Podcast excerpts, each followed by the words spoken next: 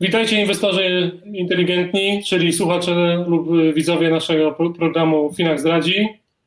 Jest ze mną dzisiaj Michał Manin. Dzień dobry. A ja nazywam się Przemysław Rankiewicz i wspólnie poprowadzimy program Finax Zdradzi, w którym odpowiemy na Wasze pytania i wątpliwości dotyczące finansów osobistych.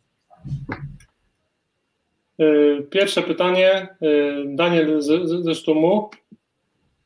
Ma 28 lat mm, i chyba świeżo po E, rocznicy odzyskania niepodległości, bo czytał tekst o tym, jak mało macie w polskich akcji w portfelach. Mieszkam tutaj, chcę płacić tutaj podatki i uważam, że powinniście więcej inwestować nad Wisłą. Pewnie pytanie jest e, trochę do mnie, bo ja ostatnio takie wyliczenia e, robiłem, ile tych faktycznie tych polskich akcji jest w portfelach Finaxa.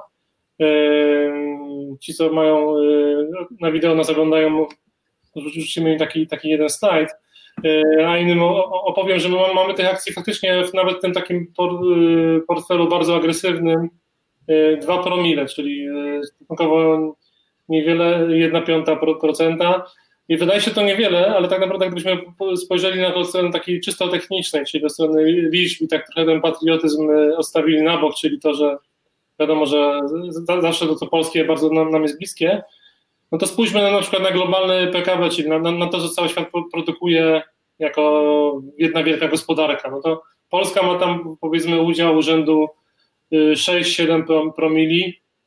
Nie teraz trochę minimalnie wzrośnie, bo nam to, trochę lepiej te wskaźniki pokazują się w tym w COVID-zie niż y, y, całej reszcie świata, ale to jest ciągle ułamek procenta, a na tym rynku kapitałowym to, to, to nasz udział jest jeszcze skromniejszy, no bo jak sobie wezmę taki indeks, na przykład e, FTSE All World Index, czyli taki grupujący wszystkie e, rynki akcji na, świecie, no to Polska ma tam e, udział rzędu jednego promila, czyli można powiedzieć, że to, co wyliczyliśmy dla Polski, te dwa promile przy agresywnym portfelu, to, to, to i tak nie jest wcale tak źle. W ogóle to może warto przy okazji powiedzieć, gdzie teraz, gdzie, gdzie, gdzie są te polskie akcje w waszych portfelach, to one się znajdują w takich y, trzech ETF-ach. Y, w jednym, jeden ETF to jest ETF akcji dużych i średnich y, europejskich. I tam jest, jest tam 8 polskich podmiotów. Największy udział ma CD Projekt, bo jeszcze Allegro nie zostało w tym, w tym, w tym ETF-ie uwzględnione. Polskie akcje są też w, w ETF-ie grupującym y, akcje przedsiębiorstw z rynków wschodzących. Tam jest ponad 30 y, tych papierów. No i mamy jeszcze chyba y, dwa, dwa przypadki obligacji w takim WTF-ie grupującym europejskie obligacje korporacyjne, ale suma summarum to daje w takim nawet najbardziej popularnym portfelu, który macie w Polsce, czyli 70% akcji, 30% obligacji, że ten udział, udział, udział Polski to jest 1,4 promila, czyli jeszcze mniej nawet niż, niż te 2 promile. To tak czysto od strony technicznej, ale teraz, teraz Daniel, gdybyśmy tak spojrzeli tak, takiej strony bardziej praktycznej, no to zobacz, e, sam piszesz, że żyjesz tutaj nad Wisłą, więc jakby twoje zarobki całe i de facto twoja materialna sytuacja jest, jest zależna od tego, jak sobie polska gospodarka radzi. No i nie ukrywajmy, że jeżeli coś się złego wydarzy w polskiej gospodarce, no to e, w pierwszym e, momencie twój portfel to poczuje, poczuje w formie pensji, poczuje w formie, jeśli na przykład masz kredyt zobowiązania, to walutę to poczuje, więc swoje zobowiązania mogą, mogą też w walucie wzrosnąć, więc masz nieruchomości albo możesz mieć nieruchomości, więc też to może wpłynąć na cenę, cenę twojej nieruchomości, czyli wartość twojego majątku netto jest, jest bardzo uzależniona od tego, jak polska gospodarka sobie radzi.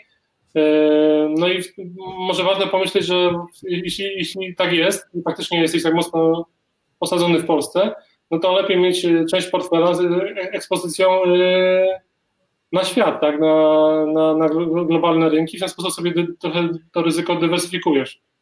Co myślisz, Michał?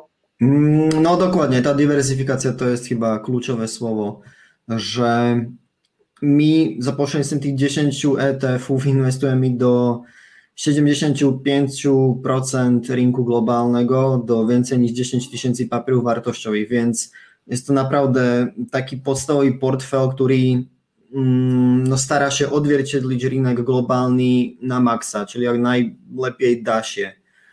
A jeśli już ktoś chce mieć potem jeszcze jakąś większą ekspozycję na rynek polski, no to jako fajnie, nie ma problemu. Um, no i można sobie kupić po prostu jakiś tam ETF na WIG20 albo WIG40 jest taka fajna spółka w, w Polsce, Beta Securities myślę, że nazywają się, którzy zrobili na GPW kilka ETF-ów odzwierciedlających rynki polskie, więc nie ma problemu, ale mówię, ten nasz portfel to jest naprawdę taka podstawa, którą powinien mieć każdy, no praktycznie każdy inwestor, a no tutaj dlaczego po prostu nie mamy niektórych akcji, na polskich, no jest to dokładnie z tego powodu, że my braliśmy dane za ostatnich 30 lat i staraliśmy się wybrać takie ETF-y, które, których wyniki za tych 30 lat były najlepsze. Dlatego na przykład w naszych portfelach znajdują się europejskie małe spółki, nie są na przykład u konkurencji, z tego powodu, że w okresie 2009 albo 2010 do końca 2019 europejskie małe spółki miały bardzo dobre e, stopy zwrotu. Tak samo mamy na przykład w portfelach e, Stany Zjednoczone małe spółki, czyli indeks e, Russell 2000 i też to był mm, może najlepiej zachowujący się ETF albo indeks w dziesięcioleciu, od 2010 do końca roku 2019. Więc no, tutaj trzeba pomyśleć o tym, że co jest naszym celem? Czy, czy przede wszystkim wspierać polskie spółki, albo czy również to, żeby, żebym sobie zarobił jakieś pieniążki do przyszłości na emeryturę? No i ta, w sumie ta nasza polityka, ta, ta strategia się bardzo do, do, tej pory, pamiętajmy, że historia to jest y, tylko historia, więc się nie musi powtórzyć, ale to, to, ta nasza polityka globalna się bardzo sprawdza, jak sobie tutaj na przykład zobaczycie, jak wygląda indeks WIG, czyli ten główny indeks warszawski mm. na tle powiedzmy teoretycznych portfeli e, Finaxa, no to, to w ostatnim powiedzmy dziesięcioleciu, no to indeks WIG się niewiele, niewiele wzrósł, natomiast portfele Finaxa i to nawet takie bardziej konserwatywne, czyli powiedzmy 70% akcji, 30% obligacji dały ponad dwukrotne przebicie, więc jakby do tej pory taka strategia się e, opłacała. Mm. Mamy kolejne pytanie. E, pani Marzena z Płocka. Mój ojciec ma 62 lata. Za 2-5 lat pójdzie na emeryturę. Ma spółkę, która pozwala mu miesięcznie na oszczędności około 2 do 3 tysięcy złotych ma też e, w TWI 150 tysięcy złotych, głównie w konserwatywnych. Czyli widzę, że pan, pan e, tata pani Marzeny bardzo o swoje finanse zadbał i nadal dba. I ma pytanie e, jego córka. Jaką strategię oraz jakie kwoty poleca się inwestować dla takiego człowieka? Na emeryturze chce wypłacać co miesiąc, bo o, to jest ważne, chce co miesiąc wypłacać z tej inwestycji z Finax około 1,5 tysiąca złotych miesięcznie. Czyli ja, ja, ja to widzę, Michał, że to jest jakby y, produkt, który możemy nazwać jako renta, tak? Czyli takie coś y, chyba Finax ma też w swojej ofercie, prawda? Mhm, tak, tak. Najbardziej się to pytanie odnosi do tego celu inwestycyjnego, które mm, Finax um, ma jako renta no, albo regularna renta. Um, tutaj ważne jest może powiedzieć to, że um, jeśli chce ktoś inwestować na 2 aż 5 lat, no jest to bardzo krótki termin, czyli tutaj no nie można oczekiwać żadnych e, cud, cudów, e, więc jeśli na przykład ktoś by zainwestował na, e, na powiedzmy na przykład na 3 lata mm, z takim oczywiście konserwatywniejszym portfelem, bo przy takim krótkim horyzoncie inwestycji nie można mieć jakiś tam dynamiczny albo nawet ani zrównoważony portfel. Więc powiedz mi taki portfel 30% akcji, 70% e, obligacji, no to można mm, oczekiwać to, że te zyski będą naprawdę minimalne, czyli no powiedz mi sobie, że tam stopa zwrotu będzie coś powyżej inflacji, jeśli będziemy liczyć, że inflacja będzie gdzieś koło 3-3,5%, no to stopa zwrotu będzie powiedzmy koło 3,5, 3,5 może 4%. No i jeśli już ktoś by zainwestował na tych 5 lat, już to wygląda trochę lepiej. Na przykład można spodziewać się tego, że przy na przykład wpłacie 50 tysięcy euro na 5 lat, to gdzieś taki zisk na podstawie tych danych historycznych za tych ostatnich 30 lat może być koło 57 tysięcy i pół eura, czyli po prostu jakieś tam 7,5 tysięcy eura, które, z których oczywiście jest potrzebne jeszcze albo musi mi zapłacić podatek. No ale jeśli na przykład ktoś jeszcze nie chce korzystać z tych swoich zaoszczędzonych środków już automatycznie jak idzie na emeryturę, no to można mieć taki produkt, gdzie po prostu inwestujemy i z tej naszej inwestycji regularnie, na przykład co miesiąc, wypłacamy jakąś kwotę, czyli tak jak tutaj pan by chciał wypłacać około 100, 1500 zł miesięcznie, mm, jest to możliwe, czyli u nas jest taki cel inwestycyjny, który nazywa się renta albo regulárna renta. I znowu na podstawie mm, w kwestionariuszu rejestracyjnego klient może sobie wybrać mm, różne, z różnych odpowiedzi. Tam najbardziej ważne są takie odpowiedzi, że jaki jest cel tego klienta, że będziemy mu wypłacać na przykład rentę 10-15 lat i czy on chce, aby na przykład ta jego wpłata oryginalna utrzymała sobie swoją wartość, albo że ci może trochę uh, spadnąć, albo że ci po prostu może iść nawet aż do zera, więc od tego tak naprawdę zależy to, ile ten człowiek chce sobie miesięcznie wybierać. Więc jeśli chce sobie wybierać miesięcznie jakąś tam mniejszą kwotę, czyli powiedzmy tych 1200-1500 zł miesięcznie, no to można sobie ustawić tak uh, ten portfel, że trochę może spadnąć, ale nigdy nie spadnie na zero, albo nie powinien spadnąć na zero, czyli powinien po prostu um, utrzymać jakąś swoją wartość i tą um, wartość tego portfela potem mogą po prostu um, odziedziczyć um, spadkobiorcy. No i na przykład u nas ta renta rozpoczyna się od 50 tysięcy euro, czyli gdzieś tam 220 tysięcy złotych. No, mniejsze kwoty niestety nie mają za bardzo sensu, więc jeśli ktoś by na początku wpłacił 50 tysięcy euro, czyli 220 tysięcy złotych, e, no to można widać, że tak po mm, takich 10 latach wypłacania e, tych 1200 zł, czyli około 300 euro co miesiąc, ten portfel ciągle by utrzymał swoją wartość, czyli nie spadłby do zera albo prawie do zera, ale miałby wartość 36 tysięcy euro, ale bardzo ważne powiedzieć że jest, że za tych 10 lat wypłacilibyśmy z tego portfelu 39 tysięcy euro, czyli tak naprawdę mm, ten człowiek może mieć po prostu jakiś bardzo ważny dodatek do tej swojej emerytury, bo przecież 1200-1300 zł, no to jest w miarę ładny dodatek do emerytury, który, e, która powinna być również e, jeszcze też ze strony państwa, a plus ten portfel jeszcze zostawi e, tą swoją wartość na poziomie 36 tysięcy euro, który, którą potem można po prostu dać swoim dzieciom na przykład. Więc no, można się zastanowić nad takim rozwiązaniem inwestycyjnym. Na przykład Pani Marzenie z Polska można taki portfel, portfel potem yy, zostawić, także hmm, tak. warto, warto to przemyśleć. Yy, dobra, kolejne pytanie. Yy, tym razem momencik, zaraz coś znajdziemy. Daniel z Krakowa. Widzę, że ten Kraków jest bardzo, jest bardzo popularny wśród naszych y, słuchaczy i widzów. Daniel ma 29 lat, y, ma 10 tysięcy złotych dochodu, wydaje 4 tysiące złotych miesięcznie. Odłożył już 50 tysięcy złotych rezerwy. Gratulujemy, Daniel. Ma też zero zobowiązań, y, świetnie. I teraz pytanie jest do nas pewnie takie, że czy istnieje jakaś szansa, że kiedyś będzie można używać Finax w ramach IKX? Tak, no my sobie zdajemy sprawę, że jakiś czas temu y, obiecaliśmy to, że będziemy też y, starać się o to, żeby mieć taki, taki produkt y, podatkowo optymalny na polskim, na polskim rynku. Wystąpiliśmy nawet do KNF-u z, takie, z takim pytaniem, no i okazało się, że dom maklerski musi być zarejestrowany w Polsce, żeby, żeby taką usługę świadczyć.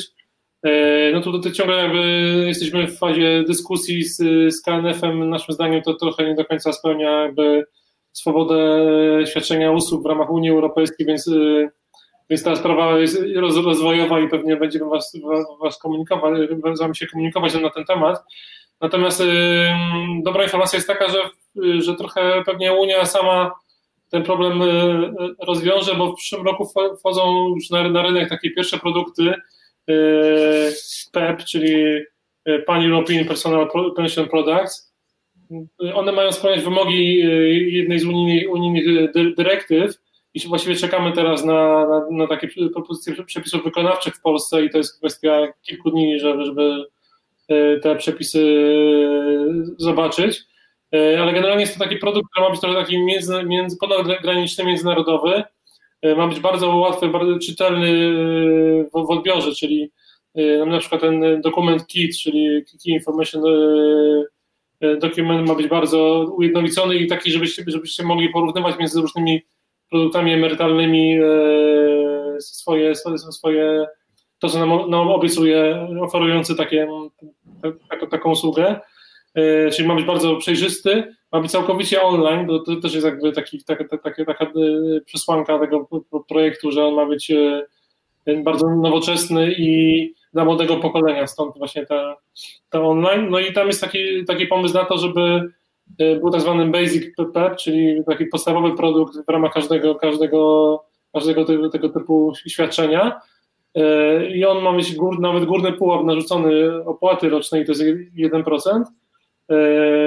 No i ma też, nawet jest mowa o tym, że ma być gwarantowany kapitał, czyli być może to też będzie w przepisach tych wykonawczych, ale liczymy na to, że państwo tutaj nałoży, nałoży na emitujących takie, takie produkty nawet obowiązek gwarantowania tego, że dostanie z powrotem jako, ty jako przyszły emeryt to, co zainwestowałeś, więc to jest bardzo ciekawy produkt i myślę, że, że tu, tutaj możemy nadal obiecać, że, że Finax będzie pionierem, jeśli chodzi o, to, o wprowadzenie tego, tego produktu.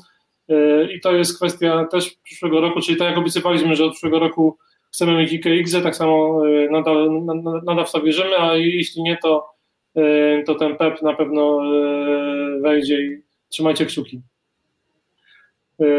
Kolejne pytanie. Adam z Malborka. 33 lata, e, kilkaset tysięcy złotych odłożone i pyta tak wprost, po co mi Finax? Nie lepiej normalnie u brokera kupić dwa duże ETF-y. Co myślisz, Michał? Mm. No, może mm, się to opłacać e, pod względem opłat, no ale bardzo ważne powiedzieć, znowu wrócić do tej dywersyfikacji, że tych 10 ETF-ów, które my wybraliśmy, nie jest e, taki, że po prostu losowaliśmy albo graliśmy w jakieś e, szybki, jakieś darts i wybraliśmy te ETF-y, które trafiliśmy. Te ETF-y my wybraliśmy na podstawie no, danych historycznych za ostatnich albo od roku 1989, więc Tutaj my już zrobiliśmy jako dużą część pracy za ludzi i wybraliśmy naprawdę te ETF-y, o których uważamy, że są najlepsze, że ludziom, inwestorom, naszym klientom zaoferują najlepsze stopy zwrotu do przyszłości. I, no i kluczowe słowo jest znowu ta dywersyfikacja, czyli to, że ludzie nie inwestują tylko do dużych spółek, które są przede wszystkim na przykład w jakimś tam indeksie MSCI World albo MSCI Acqui, ale że inwestują również do małych spółek, czyli do małych spółek w Stanach, do małych spółek w Unii Europejskiej, że inwestują również dywersy, e, dywersyfikowanie globalnie, że jest możliwość inwestowania do Stanów, do Unii Europejskiej, do rynków schodzących, do akcji i do obligacji, więc no jest, po, jest po prostu, albo uważam, że te nasze portfele są lepsze albo mają potencjał lepszych stop, stóp zwrotu niż kiedy ktoś sobie wybierze tylko dwa ETF-y. Ja tam y, patrzyłem, że, że ten, ten, te nasze ETF-y dodają w sumie ekspozycję, no, jeśli chodzi o akcje, na ponad 5, 5 tysięcy różnych papierów, 5,5 tysiąca chyba. A takie nawet y, chyba te takie najbardziej popularne ETF-y, które starają się pokryć cały rynek akcji, no to jest około tam 3 tysięcy papierów, więc jakby to nie, to, tak jak mówisz, ta dywersyfikacja nie jest taka sama, ale to ciekawe jest na, na tym rynku też obligacji, tam jest dużo, dużo ciekawie, bo ten e, ciężko znaleźć taki, taki jeden, jeden ETF, który by cały rynek obligacji pokrył, bo mamy obligacje rządowe, mamy obligacje korporacyjne, mamy to takie high yield, wysoko, wysoko procentowane obligacje, e, obligacje rynków wschodzących, więc ciężko znaleźć taki ETF, który by jeden pokrywał cały rynek obligacji, więc jakby e, jasne, że jasne, jeśli Adamie masz taką wiedzę i masz czas przede wszystkim, żeby sam, sam się zajmować własnymi inwestycjami, to jak najbardziej. Finax jest jakby platformą, która też daje rebalancing, daje, daje ocenę, ocenę twojego osobistego ryzyka, więc jakby ma dużo więcej cech niż tylko sama, sama inwestycja w ETF-y. Pamiętaj też, że o właśnie, to jest kluczowe, że mm, dzięki, dzięki platformom typu Finax, no to może, możesz sobie kupić frag, fragment ETF-a, tak? czyli ma, mały kawałeczek. Stąd możesz inwestować nawet do 100 zł. No, jeśli sam byś kupował ETF-y, to, to, to, to, to jest trochę trudniejsze i ta bariera wejścia może być trochę, trochę, trochę wyższa. Hmm. Może jeszcze jedna rzecz i to jest to, że mm, na przykład pan Adam by chciał kupić dwa ETF-y, więc mm, nie wiem i że do czego chce inwestować, no ale jest często tak, że ludzie kupują to, co aktualnie rokuje, czyli to, co aktualnie rośnie, albo to, o czym się aktualnie bardzo dużo pisze w różnych mediach, na YouTube, na różnych kanałach, że co będzie w najbliższych 6 albo 12 miesiącach rokować. I no, tu jest znowu takie to ryzyko, że mm, ten wpływ szumu medialnego będzie taki mocny na naszą na nasze emocje, na naszą psychikę, że na początku sobie powiem mi dobrze, chcę inwestować do na przykład ETF-u odzwierciedlającego Nasdaq oraz, ja nie wiem, rynki wschodzące, ale po pół roku albo po roku będzie jakiś news, że znowu będzie następna katastrofa w przyszłym roku, prawie koniec kapitalizmu, coś tam, coś tam. I ja pod wpływem tych, tego wszystkiego szumu spanikuję i sprzedam te moje ETF i kupię jakieś inne dwa konserwatywne. Albo ETF na złoto i na nie wiem coś tam innego. Więc e, no, tutaj bardzo ważne przy tym inwestowaniu samodzielnym jest mieć plan albo strategię, cel i potem trzymać się tego planu, tego celu, tej naszej strategii i mm, mieć mocne emocje albo być dyscyplinowany i nie podlegać um, za bardzo uh, różnym tam, tym szumom medialnym. Czyli konsekwencja, no a, a, a Finax jako platforma trochę taką jakby przyjmuje na siebie tą konsekwencję, bo jakby jest wyzbyta totalnie z emocji, działa automatycznie. No oczywiście, że my też na początku musieliśmy mm, zrobić ten aktywny management i zdecydować o tych 10 ETF-ach, ale na przykład już w trakcie inwestowania, no tak jak mówisz, że trochę przejmuje mi to na siebie dla, z tego powodu, że ci nasi klienci nie muszą za bardzo obserwować tego mm, swojego portfela, bo my za nich na przykład robimy rebalancing, czyli oni tam już sobie nie muszą e, co drugi dzień e, patrzeć na te swoje ETF-y. Tak samo na przykład mm, z zmianą strategii jest tak, że mi pozwalamy jedno, e, jedną zmianę strategii inwestycyjnej, czyli alokacji akcji i obligacji w portfelu raz w roku kalendarzowym za darmo. Wiem, że dla niektórych to nie jest uh, zaleta, ale my uważamy, że jest to zaleta. Na przykład ja to widziałem teraz przed wyborami w Stanach, kiedy dużo ludzi oczekiwało mm, no, jakąś tam volatilitę na, na rynkach uh, albo spadki. No i rynek tak naprawdę przed tymi wyborami spadł, na przykład S&P 500 gdzieś tam o 9, prawie może 10% nawet. A niektórzy uh, taki potencjalni klienci, z którymi, mm, z którymi dzwoniłem, mówili, że nie, teraz nie będą inwestować, no bo po prostu co będzie w tych Stanach, zobaczymy kto zwycięży, może jeszcze będą jakieś tam większe spadki i tak dalej. I niektórzy klienci chcieli też przerzucić się na konserwatywniejsze um, portfele, też kiedy z nimi, z nimi do nich dzwoniłem, albo kiedy na przykład już chcieli zrobić drugą zmianę, to do nich dzwonią, że no niestety ta druga zmiana już nie jest za darmo, i nie byli z tego zadowoleni. No i co się pokazało? Um, wybory, no chwilę tam była jakaś niepewność, powiedzmy tydzień, no ale potem się pokazało, że Biden wygrał praktycznie bez względu na to, kto by wygrał. Po prostu rynek uh, bardzo szybko się wrócił i teraz już znowu osiągnąłem maksima, czyli tak naprawdę ci ludzie, którzy nie inwestowali, zrobili błąd, bo po prostu byli pod, pod uh, takim tym wpływem szumu medialnego i ci ludzie, którzy uh, chcieli zmienić strategię inwestycyjną i po jakiejś tam naszej rozmowie nie zmienili albo nie mogli zmienić, bo już by to była ich druga zmiana strategii inwestycyjnej, no ci teraz mogą być szczęśliwi, dlatego że by zmienili strategię inwestycyjną znowu na tym dółku w tym najgorszym momencie i potem przy mm, tym, roście, tym rośnięciu tych akcji by nie odzyskal ich portfel z powrotem tyle, ile by odzyskał teraz, kiedy mają więcej akcji w portfelu niż obligacji.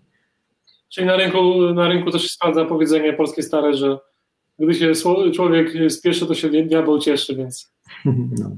Nas pomaga trochę, te, te, trochę nabrać dystansu. E, mamy kolejne pytanie, chyba ostatnie dzisiaj. E, tym razem anonim specjalista pisze, co z obligacjami w sytuacji, gdy są niskie stopy procentowe, może je usunąć z portfela, może powinniście dodać obligacje indeksowane o inflację.